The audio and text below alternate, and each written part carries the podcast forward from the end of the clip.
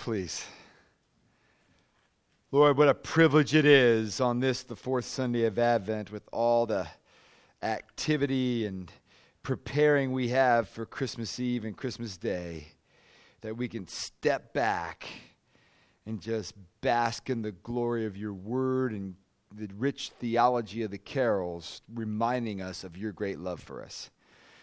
And I pray as we look one last time this Advent season at the book of Isaiah that you would think our thoughts, that my words would be yours, that you would truly bend our wills to your own and set every single one of our hearts on fire with love for you and for your Son, Jesus Christ.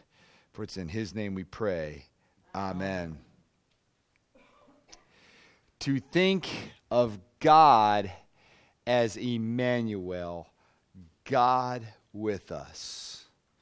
What's going on in Isaiah chapter 7 is King Ahaz has already made a deal with Assyria for protection. He's going to pay them tribute to come fight against King Pekah and Rezin. Israel and Syria. Don't confuse Syria with Assyria. And so he's brokering a deal that you come help me, I'll pay you tribute to keep these guys off my back. And Isaiah, the Lord through Isaiah says, Ask me anything. Ask. Trust me, the Lord, to provide for you, not Assyria. He doesn't say that right there, but you know that's what's going on. And Ahaz couches it in religious language and says, Oh, no, I won't ask anything. I will not put the Lord to the test. And the Lord, through Isaiah, gives him one of the most beautiful scriptures of all scripture. I'm going to give you a sign whether you like it or not. A virgin will conceive, and his name shall be called Emmanuel, God with us. What does that mean?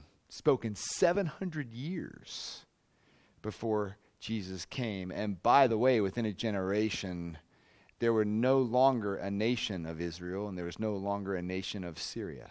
And that prophecy became fulfilled. That's what you see in Isaiah multiple fulfillments going on. But all the God's people knew that one day Messiah would come through a virgin. God with us. Well, why does this matter? You see, there's a difference between a general experience of God and really experiencing God. I can experience God standing on a beach, seeing the waves come in, just the beauty of that moment down in South Carolina. I can see the beauty of God and experience God watching the sun set over Lake Erie in August. I can see the beauty of God standing on Old Rag Mountain in the Shenandoah National Park, watching the hawks and the eagles fly over. But what this text is telling you and I, that's a general revelation. That is to experience God, because that's why people say it all the time. I can experience God out on the lake, fishing. Yeah, you can. But it pales in comparison to experiencing God in a personal relationship through Emmanuel. And there's four reasons why this matters for us. Number one, Emmanuel, God with us, means that we have clarity of God's existence. Have you ever wondered, does God exist? Have you ever thought, is there a God? Gods? God at all? What is God like? Well, left to ourselves, your guess is as good as mine. We really can't know. But we haven't been left to ourselves. That's what this is about.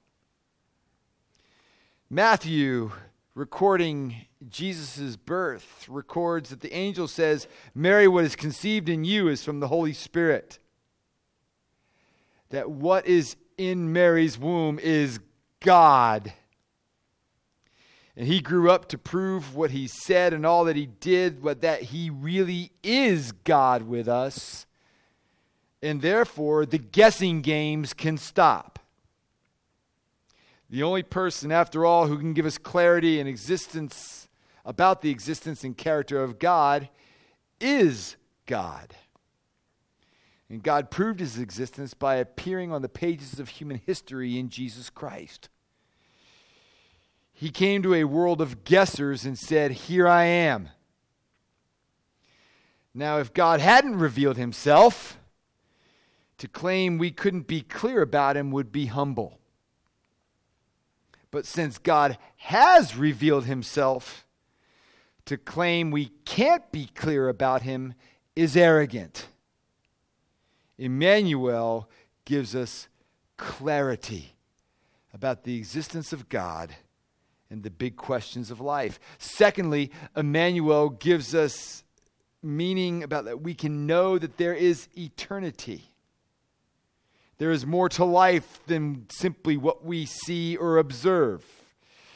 There's more to life than just this life that I live. Have you ever wondered what lies beyond this life? Have you ever thought, there's got to be something more than this? Have you ever grasped what everybody would say would make you happy, and then when you grasped it, that happiness faded? Existentialist philosopher of the 20th century, Jean Paul Sartre, said, There comes a time when one asks, even of Shakespeare and Beethoven, is that all you got? Is that all there is? God with us says, Yeah, there is so much more to this life than we can see and observe. You were made for eternity. And eternity is where you will find all the satisfaction that's eluding you right now. C.S. Lewis says creatures are not born with desires unless satisfaction for those desires exist. A baby feels hunger, there's such a thing as food. A baby duck wants to swim, there's such a thing as water. A man wants sex, and there's such a thing as sex. Yet, if I find in myself a desire which no experience in the world can satisfy, the most probable explanation is that I was made for another world.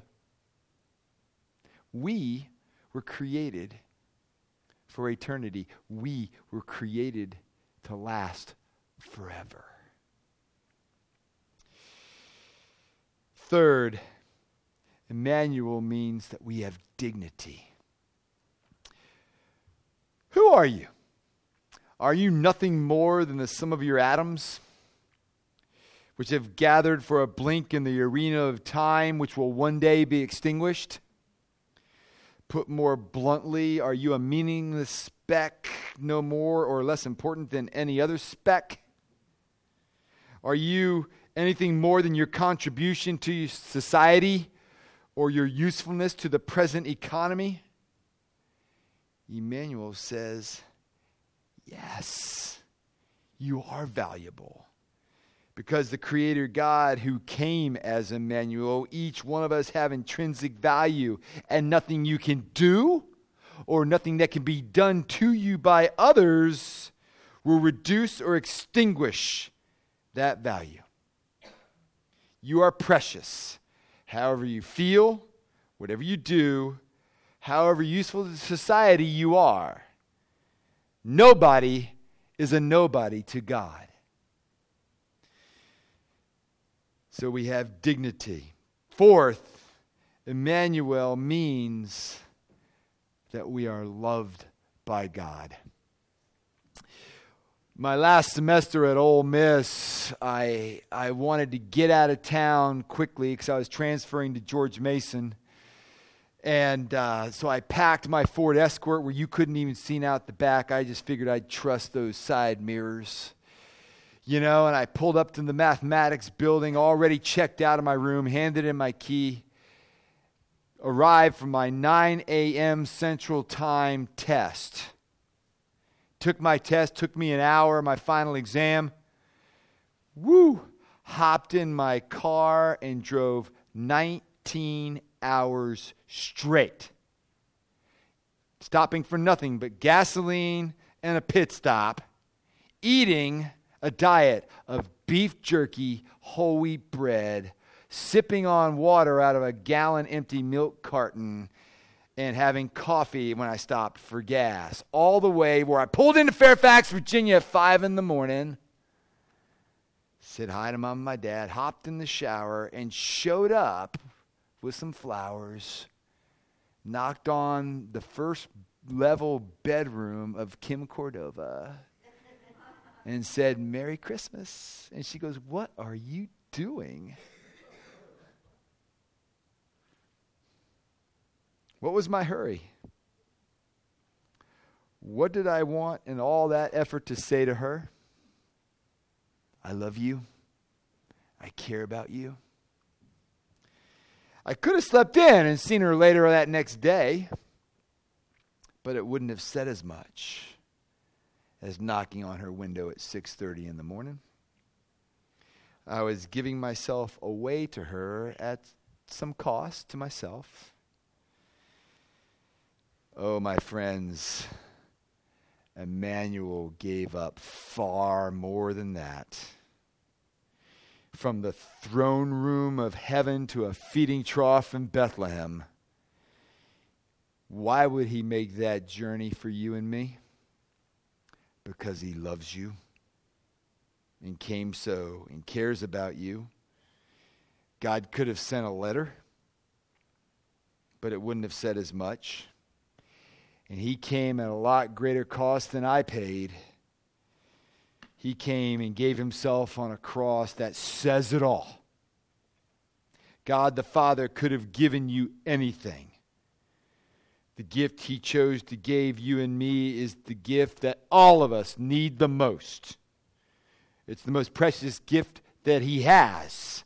Yet it's the gift that we all need the most is a personal relationship with Jesus Christ and in giving himself to us as we receive this gift, we get clarity, we get eternity, we get dignity, and we get amazing love.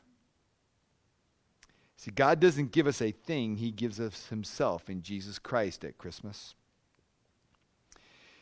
So I want to encourage you if you never truly have, would you open up that gift? And if you have opened up the gift, we tend to leak, we tend to botch it. Would you look at this amazing, awesome gift that He gives us?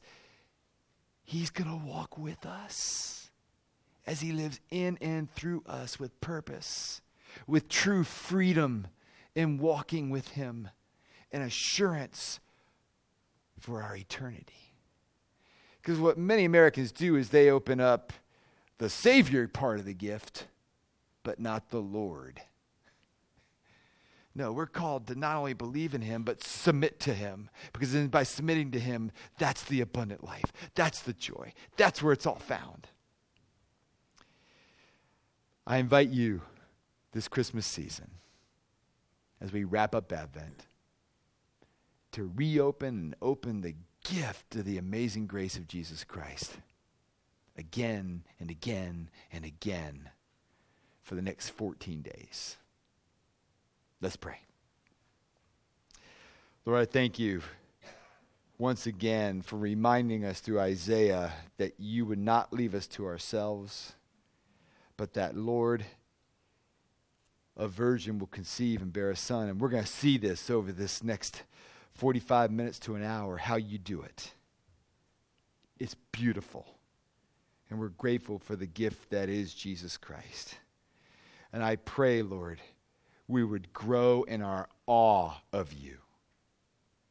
And we would magnify you in our lives. And recognize that you give us clarity. You give us eternity you give us dignity because you love us so. Lord, help us to open it, to treasure it, and to bask in the glory that we are your children. In Jesus' name, amen.